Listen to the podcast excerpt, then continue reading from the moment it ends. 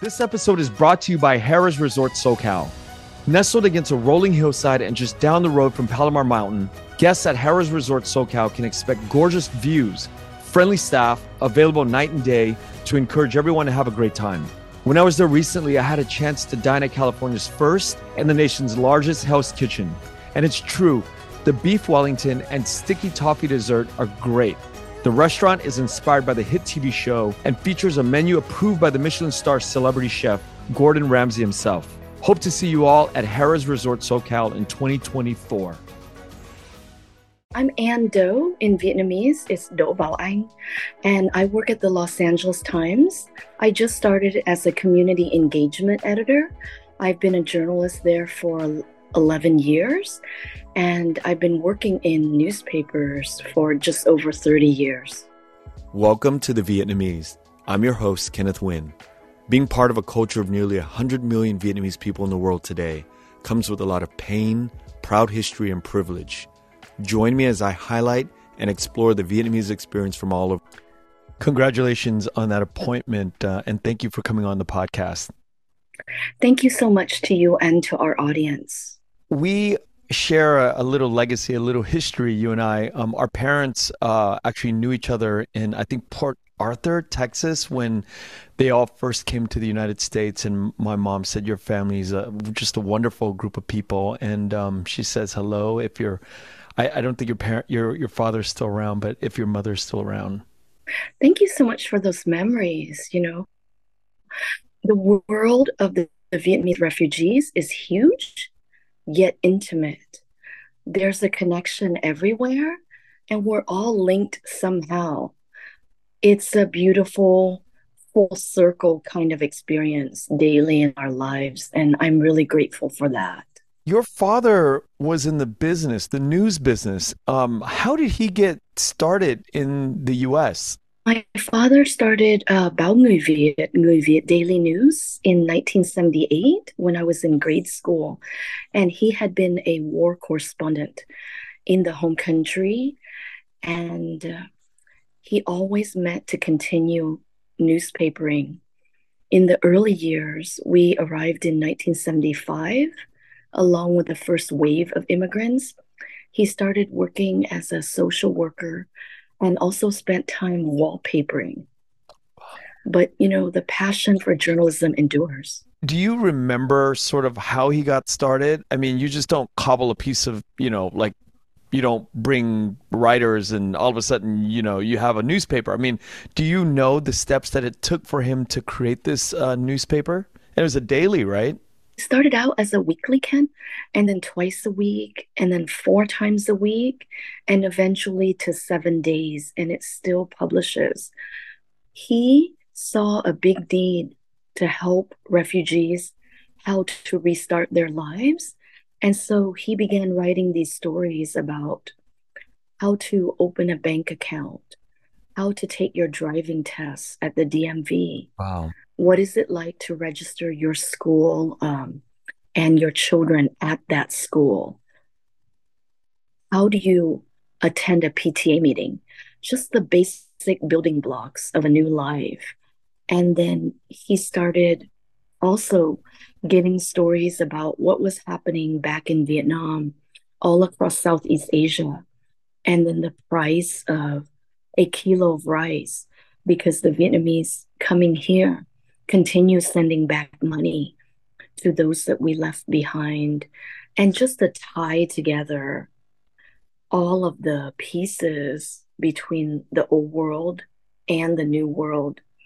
And in those early days, you know, we didn't have Vietnamese font or Vietnamese accent marks on the typewriters. And so he inked every story by hand. When you were watching him grow up, did you think that you would want to be in the news business one day? Absolutely. It caught me right away. The fact that I'm so poor at math and failed to be able to solve an algebra puzzle even to this day, I think that would take me longer than just writing a term paper.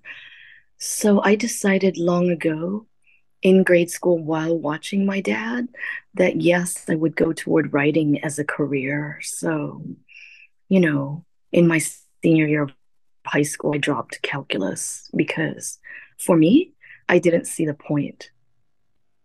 Well, and that's a, such a blessing to know what we want to do so early on in life, right? Thank goodness. Yes. And and what kind of things did you sort of have to navigate through um, in those early years, trying to figure out like where you're going to be placed in the world of newspapers? So in those days, newspapers were still in the heyday. The readership was huge, and um, I really like adventure. I don't like staying one place, so I was open to going anywhere around the US or around the world in college. And I started traveling quite a bit while an undergraduate.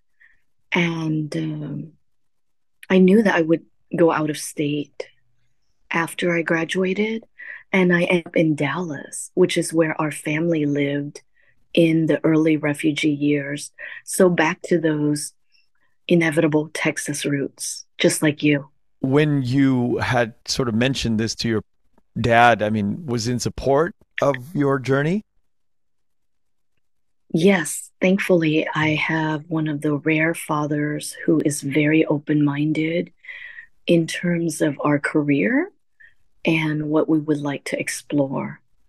It was a little harder for my mom because she saw how tough it is to lead a journalist life the money isn't the way it is when you're in medicine or when you're in the law, right? Which is why so many of our parents across Asian cultures sort of steer us toward those professions. But, um, you know, I'm pretty firm in knowing what I want and uh, just figuring out a way to plow toward it. What do you think you learned the most watching your father? I think it's compassion. You know, no matter what job you're in, who you mingle with, what station, what status in life you have, compassion is a gift that we can offer to others.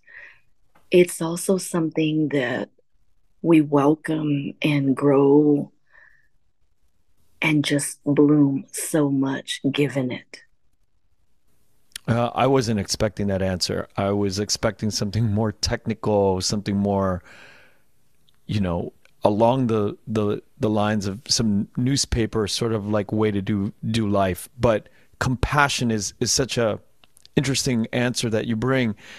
Why do you think he sort of because I think when you are in the news, you can go so many different ways, and I, it's one of my questions later on uh, in the in the that I prepared. But the, I, I I imagine that newspaper people who who own newspapers or who acquire newspapers could be business people with with an agenda, or people who are out to sort of like get their message in in a way.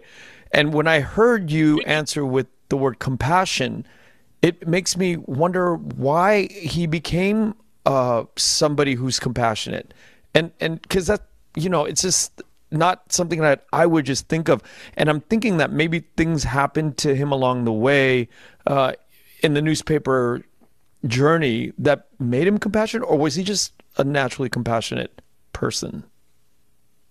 Yeah, my father grew up in a very strict Catholic family where everyone went to mass every day.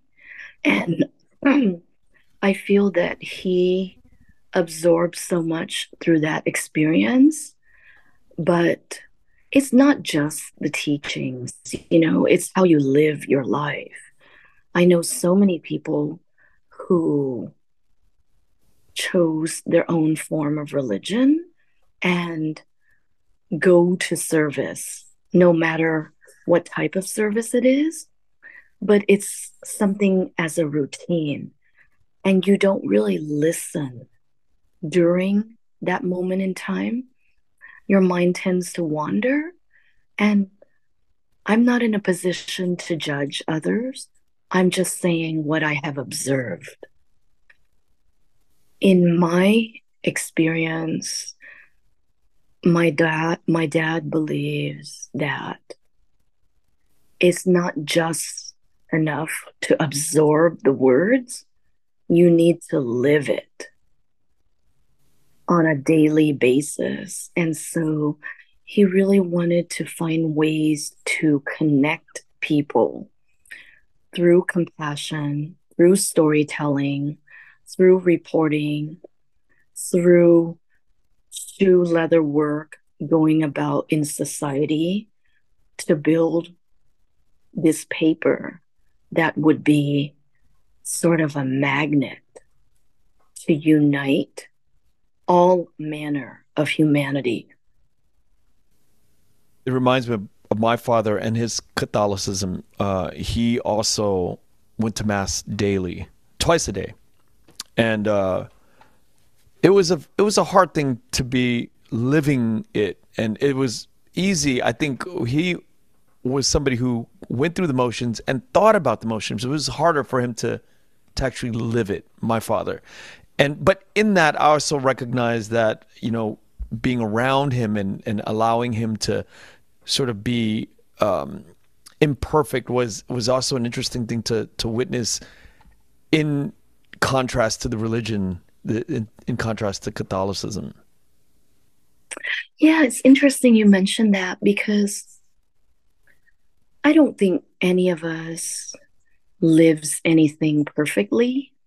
But the idea that you infuse a sense of what you learn about the world, about your chosen religion, about your lived experiences, and the lessons gained from them you infuse that into your daily 6 to 12 p.m., whatever your schedule is, 6 to 12 a.m.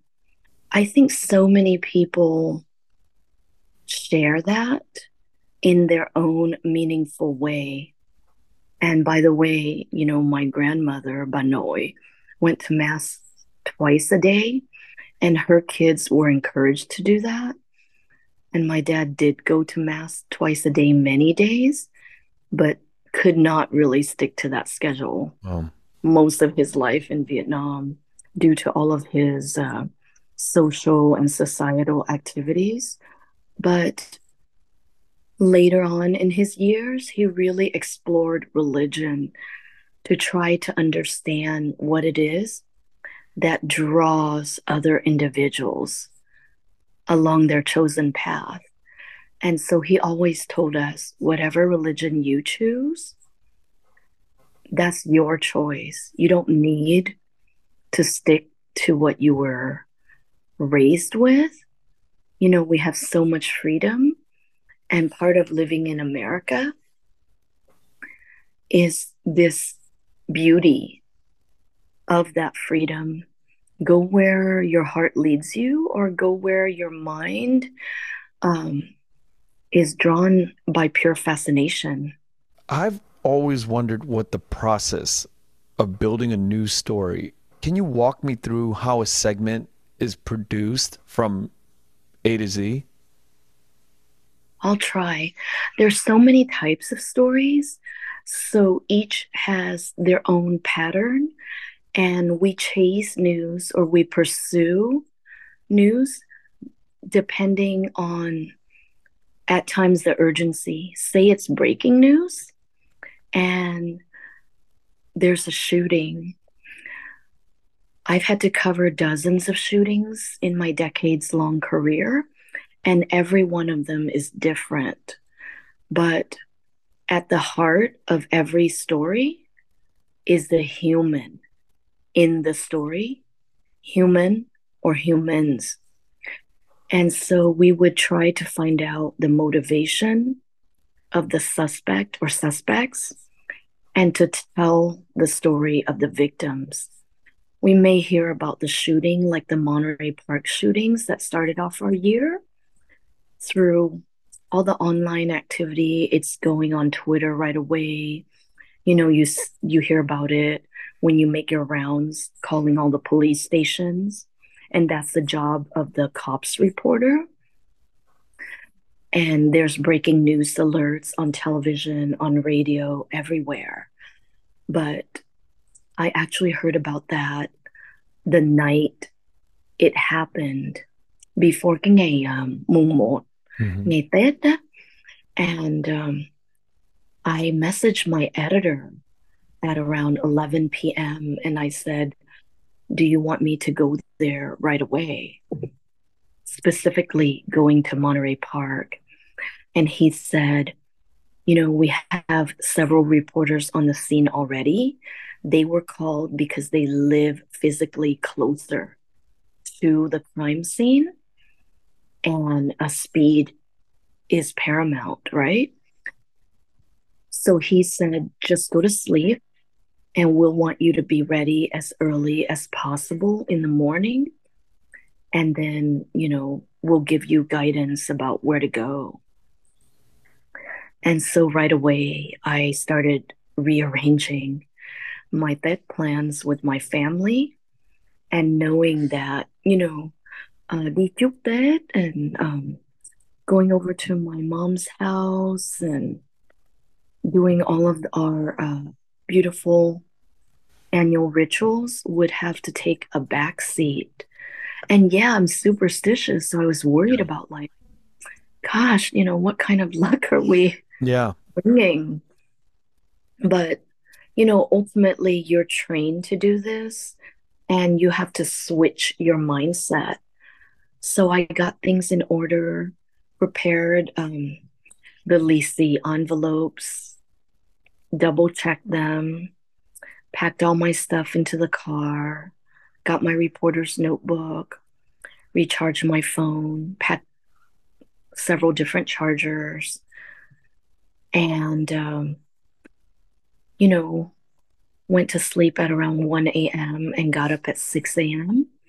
and then updated myself on the news that evolved overnight, the number of victims shot, the number of victims who might have died, read our updated reports on latimes.com, and then started calling like Asian community sources that I know to find out if they've heard anything. And uh, went over to my mom's house with family members and, you know, our dog.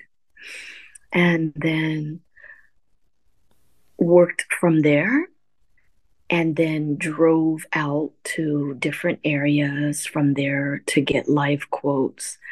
Because one of the most startling things that happened is that this is on Lunar New Year's Eve, right?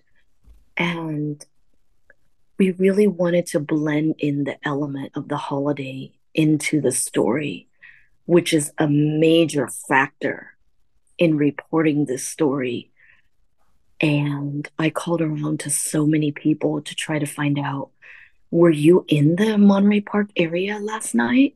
Were you even in the San Gabriel Valley? What did you see? What did you hear? And how do you feel about it happening closely to the holidays? Does that kind of give you yeah. a basic idea of how we pursue things?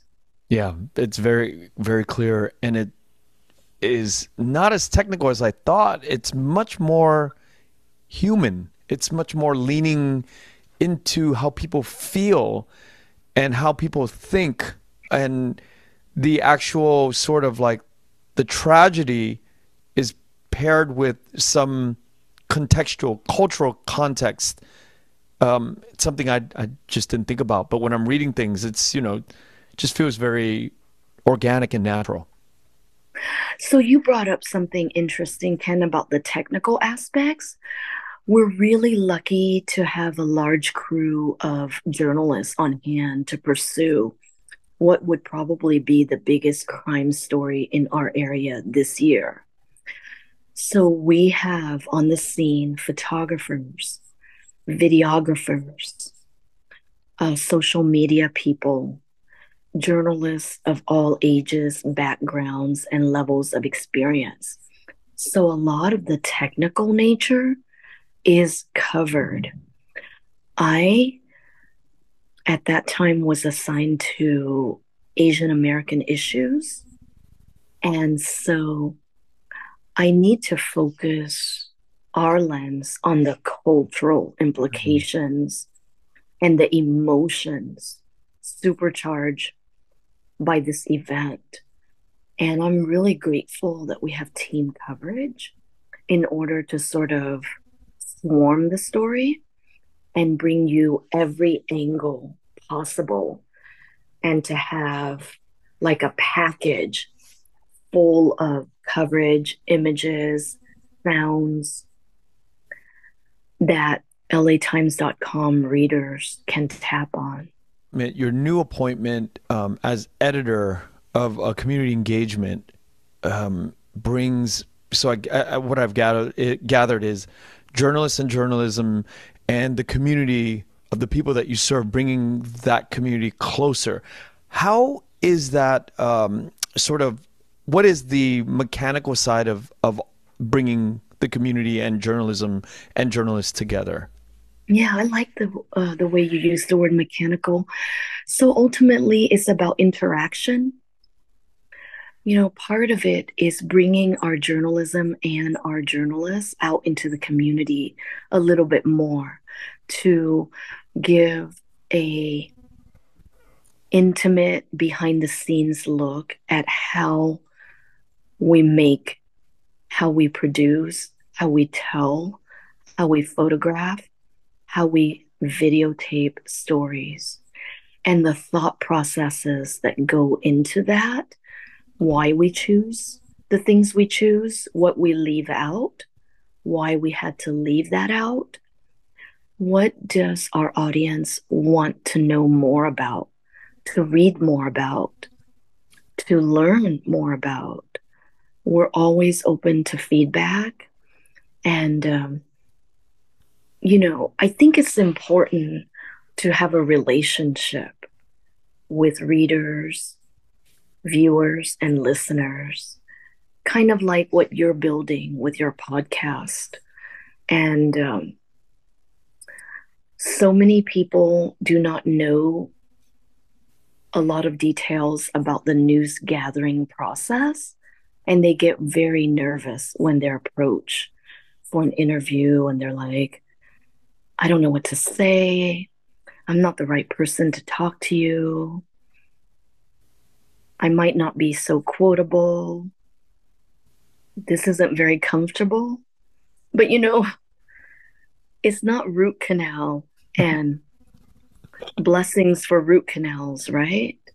but I I think that it could be a fun, a comfortable and a revelatory experience. You know, if we have patience and we are full disclosure, sharing glimpses of each other's um, work lives. Everyone has something fascinating. I have never met a boring person in my life. And I've met literally thousands of people that deserve to have their story told. And we cannot tell everyone's stories. We're limited by time, circumstance, those type of factors. But the more that we're able to tell, every extra story told is one more story told. And, you know, I think it's a joy and also a daily lesson in this type of work. I have been paying attention to the way news is produced and the way news is brought to us. But, you know, as a layperson, somebody who's standing outside looking in, and I haven't really seen uh, other news organizations or not, I mean not that I've been you know really focused on on seeing who's been doing this sort of interactive um, exercise but is this a relatively new thing in the news world I think probably the title is something new but the ideal is not new you know the media exists to connect us to one another. It's one of the platforms in society, right? And the fourth estate. One thing that our listeners may be more familiar with is audience engagement. And that's through a lot of it is through social media on multiple platforms and not just Facebook and Twitter and Instagram. You know, we have TikTok, we have Snapchat, we have Mastodon, we have YouTube, we still have Bing. We have so many choices and it's incredible. Yeah. It's enriching. And I think everyone has their preferred space. And I don't knock it, I welcome it. But we have a huge um, audience engagement team in the media world. Every newspaper has something assigned in this manner and also every other types of media from broadcasts and uh, blogs things like that. And so we wanted to extend that arm. I'm learning as i go along but i have always been out in the community.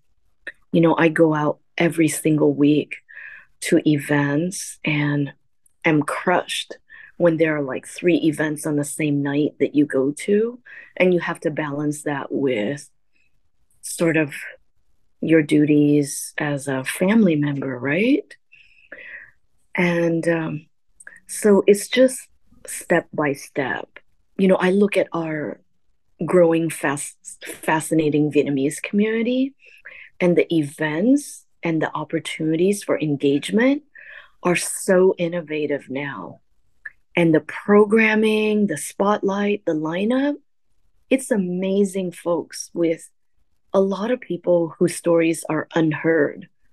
That's the most exciting part. When I had started this almost three years ago, this podcast, I thought that I knew so many people and I thought I knew so much.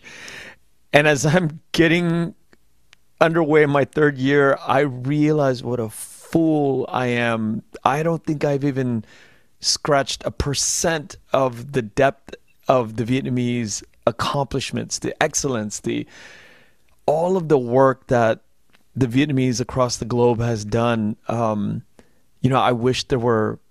I always say thirty to fifty people like me doing these type of podcasts, and I always welcome um, if anybody out there has dreams of becoming a podcaster, please reach out to me and email me because I will do my best to help them amplify the Vietnamese um, voices out there.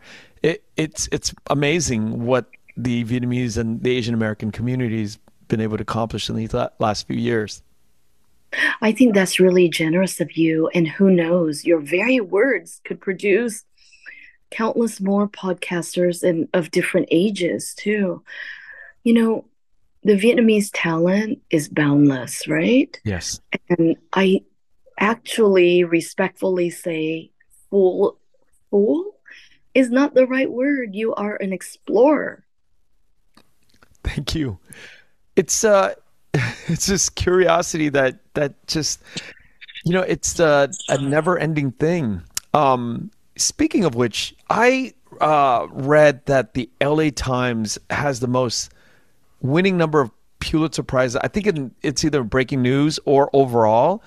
And I wanted to ask you, is that a, a thing of that comes from leadership or luck or some planned coordination? Like, why does the LA Times have so many Pulitzer, you think?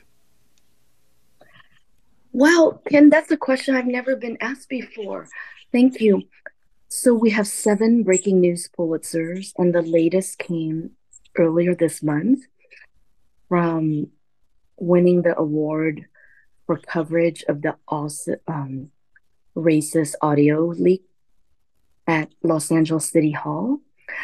I think among journalists, we always talk about how the three states with the most number of news every day, every week, every month, every year comes from California, Florida, and Texas.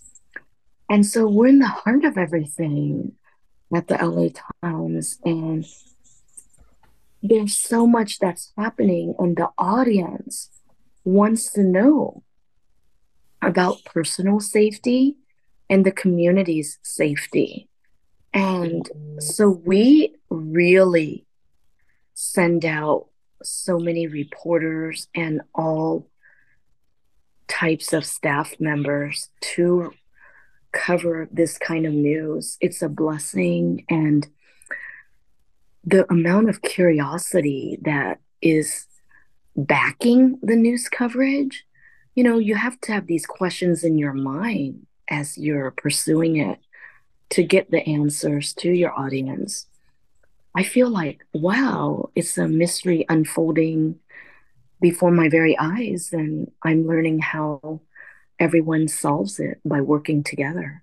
It's not really leadership, it's more just the numbers game because there's just so much to cover. And the more you cover, the more opportunity leads to better coverage, better technical, um, you know, understanding the technical side better, and just making sure that angles are kind of comprehensively understood better because of the sheer number of stories that are coming out.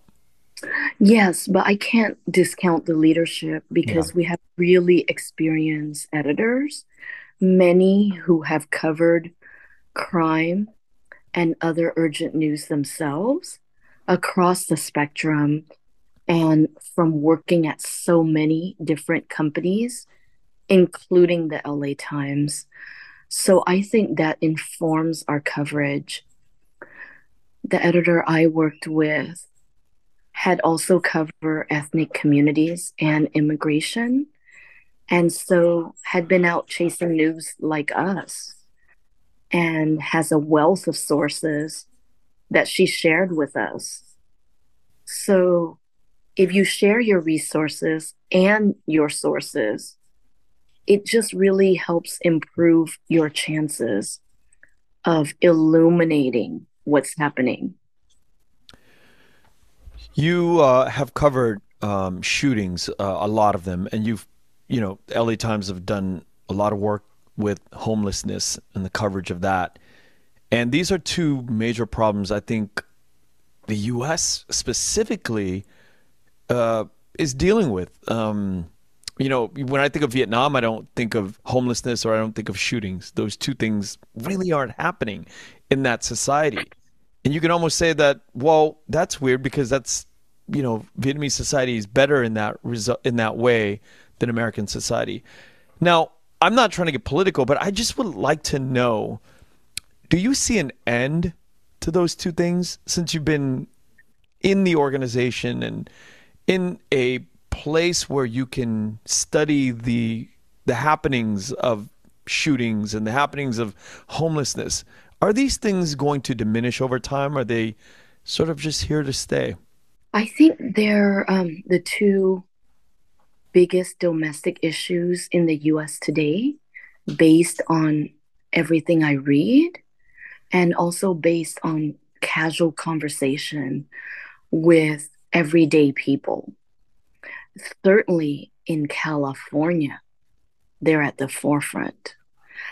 I spent about a year covering homelessness in Orange County and going to tent cities, encampments outside Angel Stadium in Anaheim, going to federal court where there's an assortment of lawsuits involving homelessness, going to motels where they have temporary housing for the homeless and going to rehab and walking from neighborhood to neighborhood where unhoused people have crashed on friends' couches, inside family members' garages, or parked their cars in acquaintances' driveways. You know, I've seen layers and layers of how it is to be homeless. And I am not in a position to judge. Again, I'm grateful for all the people that are willing to share a slice of their life and their struggles with us. And there's so much that we have covered, but there's so much that we still need to cover.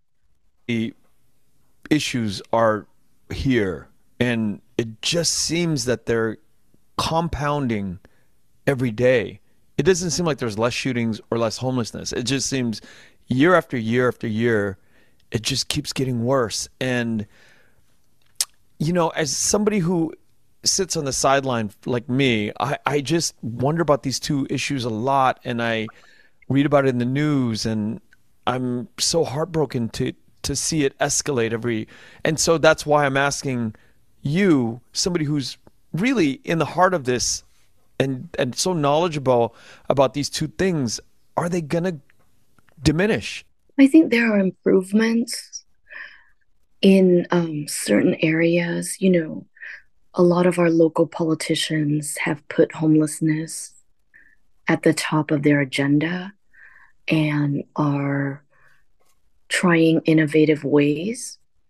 But you know, there are things that feed into homelessness. For example, that we also have to shine the spotlight in problem solving. For example, foster care, the system of runaways, you know, human trafficking.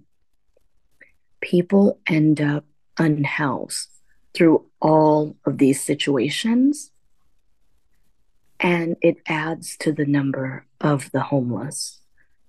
When I was going to some of the camps at like 6 a.m., one day I tracked a federal judge who went out to observe the crisis up close, and he had an entourage of social workers, city council folks, therapists, county healthcare workers trailing him. And he stopped at many individual tents to ask people, like, what are you going through and what is it that we can do to help you that you haven't been offered before? I heard people tell me that if they are not from Southern California, part of the reason they chose to come to this encampment in Southern California is because of the weather, mm. right? It's going to be hard to survive in New York City. Yeah. In Wyoming. And so that's one reason for the migration. But at the same time, there are huge numbers who are from SoCal because of the housing market. It's priced everyone out.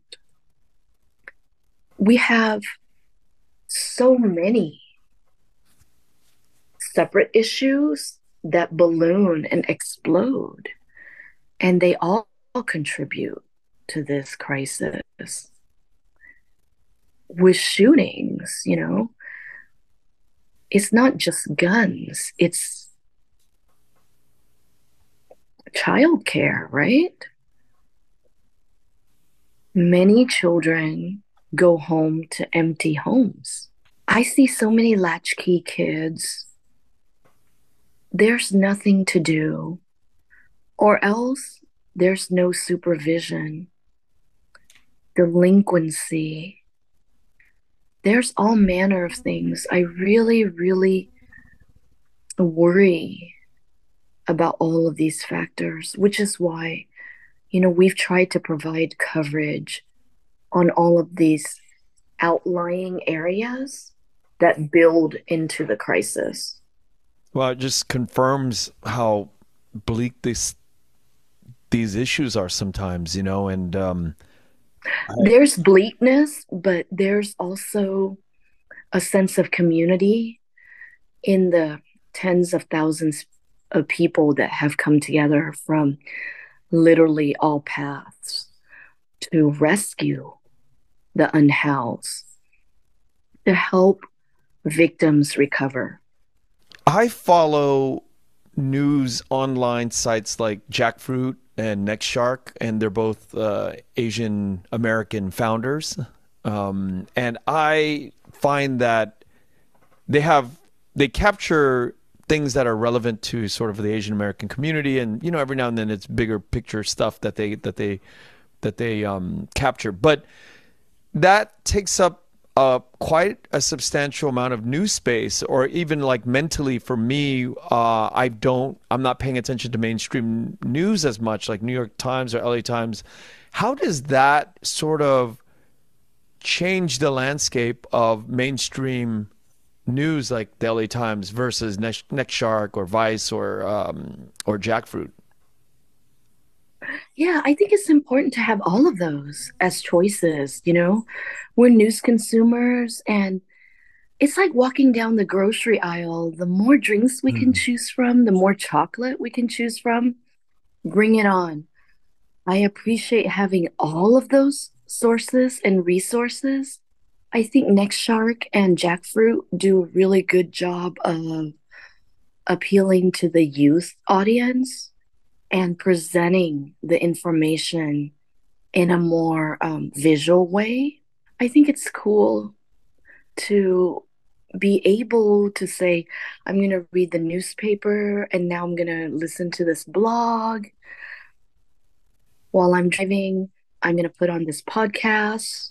And then while I'm having dessert and my lunch, let's check Instagram and look at Jeff fruit and then you know let's go on facebook and scroll through my feed and tap on next shark how do we as the consumer of news check the validity of the stories that are being pumped out because sometimes they're just capturing other news sources that are not at the level of uh, LA Times, New York Times, and they're just re re um, rebroadcasting some things. And so think we as consumer of news we don't know what's really legit and not legit sometimes.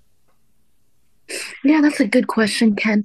I would do um, my own private fact checking after i read something that would be like wow really?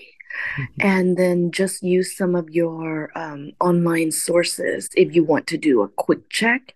Sometimes i make phone calls but that's just the reporter in me I think the average person may do a quick internet run and figure it out. I think regular consumers of news know more often than not when to question something. And um, people are smarter with how they deal with online information these days because it seems that so many of us devote a significant part of our day to online connections. Do you think that we have gone further from polarization, or has it become more polarized uh, in terms of the left, the right, Fox News or CNN, or these things to me now seem that there is uh, a different sort of uh, feeling versus four years ago. It, it seems to be kind of shifting with this idea of fake news or being polarizing. It people seem a little bit more sophisticated with the nuances. How do you feel about that? I think people are smarter about what is being presented to the audience. They're more selective. Those who have their own loyalties there's a segment that stay within those loyalties. There's a segment that's kind of exploring a little bit more. I think it's been extraordinary to see how mature the audience is now compared to say a decade ago. You know with the rise of so called accusations of fake news. Like, as reporters, when we've been out on the scene, we've been uh, taunted by that quite a bit and attacked for it and uh, questioned about it. But I just try to deal with those things with patience and a sense of calm because I don't think screaming at anyone and throwing wild charges gets you anywhere. And the ultimate goal is to connect. Right. What's the hardest part of the news business life for you? I think the hours are constantly challenging, Ken, because, you know, doctors are on call and police officers put themselves out in danger. Crimes happen whenever they happen. And same with the news. You know, the news never slows, as I like to remind my mom.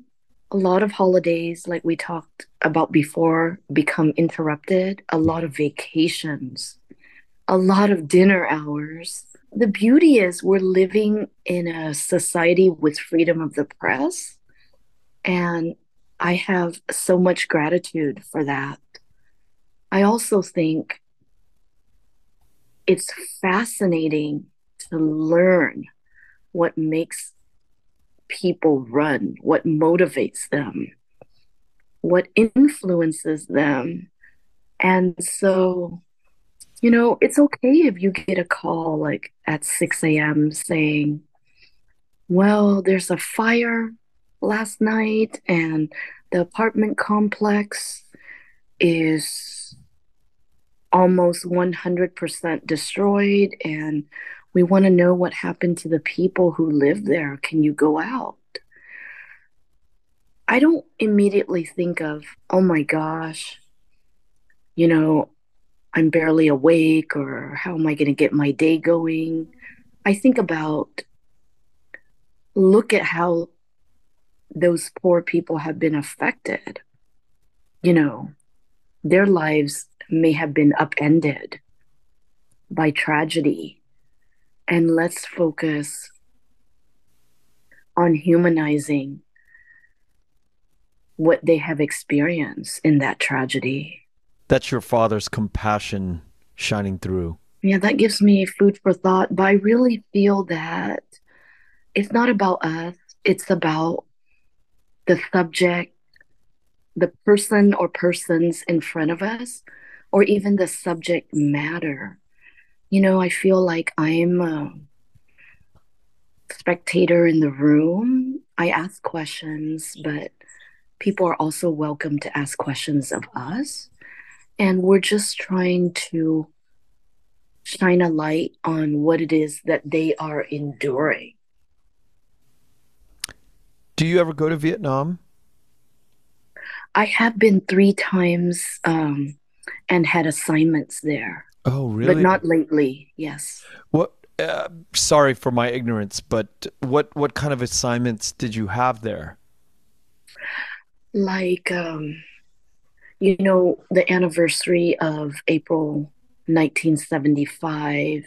And then I wrote a personal first person return type of story, things like that. I mean, I really want to be able to just travel the world, you know? Yeah. Like all of us, we're so curious. Yeah, I mean, I imagine somebody with your experience in the United States and one day sort of Vietnam changes hands somehow and you're an instructor and you teach journalism at the college level, university level in Vietnam. I wonder, like, I, I'm immediately thinking about like how that class would sound like because of the lack of, I don't know, freedom of expression and you know, there's probably ways that journalism is carried out in Vietnam, but I, I wonder from somebody with three decades of experience in the U.S. how that would sort of transpire. Yeah, um, you're putting all sorts of images out there. I think that there are so many brave dissident journalists, bloggers that are doing the hard work and speaking up for themselves as well as the people. And um, that is something to be admired and to be thankful for. I think if I were to teach that class, it would focus a lot on street reporting, but also, you know, being fair, being balanced, being creative, infusing images into your storytelling, and then also allowing the audience, the community to interact with us and experimenting with that. when I look out into the landscape of mainstream news and think about sort of the slim margins, dwindling ad numbers, and all of these implied sort of pressures that mainstream news seem to be uh, up against, then I listen to what you're saying about you know the resources that uh, LA Times would have to to send technical um, journalists out to to each um, um, to each job site. How is it, and how is it that a news organization like the LA Times still has a sort of like this robust um, operation? I think it's robust in creativity, in desire, you know, in intention, in just all those imaginative powers. But, you know, the Los Angeles Times, like all the big media companies across the US and across different platforms, in print, online, on the air, we all have been hurt by, you know, trends in news consumption, right? And ethnic media, community media are challenged day by day by all of these factors as well. But we keep trying our best to do with, you know, I always remember being told this in uh, junior high school. Do the best with what you have where you are and everyone i think tries their best. We we just need to be more creative in the storytelling and we're experimenting every day i'm grateful for uh, the audience and want to help grow that audience you see record news consumption in times of national and global crisis remember the first months of the pandemic yeah. Everyone was reading the newspaper, turning on the news, just to find out, like, what is COVID? Yeah. How can we protect ourselves? And what can we expect coming down the line? And in times of earthquake, wildfires, national suffering, climate crisis, people are tuning in and reading. We need to find a way to build that loyalty, not just build the loyalty, grow subscriptions. You know, I think it's sad and it's hurtful for me to get a message that says, I don't have a subscription. Can you send me that story another way? But it's just like you spend six dollars on your morning cup of coffee, or gas client gas prices are astrom- astronomical now, and you need to go with the flow. Information is a treasure that we all need to support and pay for. I agree that uh, it's a small price to pay four dollars here, six dollars here. I mean, that's a cup of coffee every day for some people. And I think the amount of labor that it takes to bring news to to us to to consume is is so yeah and i think that you know for many it could be a tax write-off but the thing is i have five daily newspaper subscriptions I read the Vietnamese language press, which has no paywall because there is not that business model yet. I also tune in to multiple TV stations, radio stations, and magazines every week. My friends are like, you have to read more novels. And I'm like, yeah, after I read the news, mm-hmm. and the news is ever changing. So, you know, you wake up at 2 a.m. and log in and try to find out what's happening across the pond. But it's fascinating to me, and you learn just so much about the nitty gritty of the world. If we were to sort of engage in an Instagram live uh, event, um, how would we go about doing this? And is this something that the LA Times would be open for you to do? Uh, maybe. Yeah, I think that's a good idea that we definitely need to explore. I, I love interacting with the audience. If we can take questions or if there's a community event built around your your podcast. And you know i think we can brainstorm. Wonderful. And i think if you were to come on to one of these uh, instagram live uh, events with us um, it would be a lot of fun.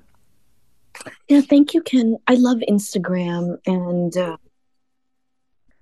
you know the possibilities the worlds that it opens up to us. Yes. That it opens up to us. And I would love to um, be able to join that. And thank you so much for spending this precious time um, with me today. And um, we will definitely explore this next uh, step. And I, I'm very interested in it. And thank you so much for coming on today. Thank you so much, Ken, for your thoughtful invitation. And I'm also daily sending gratitude out to our audience. Thanks, Anh. Thank you for listening to The Vietnamese with Kenneth Nguyen.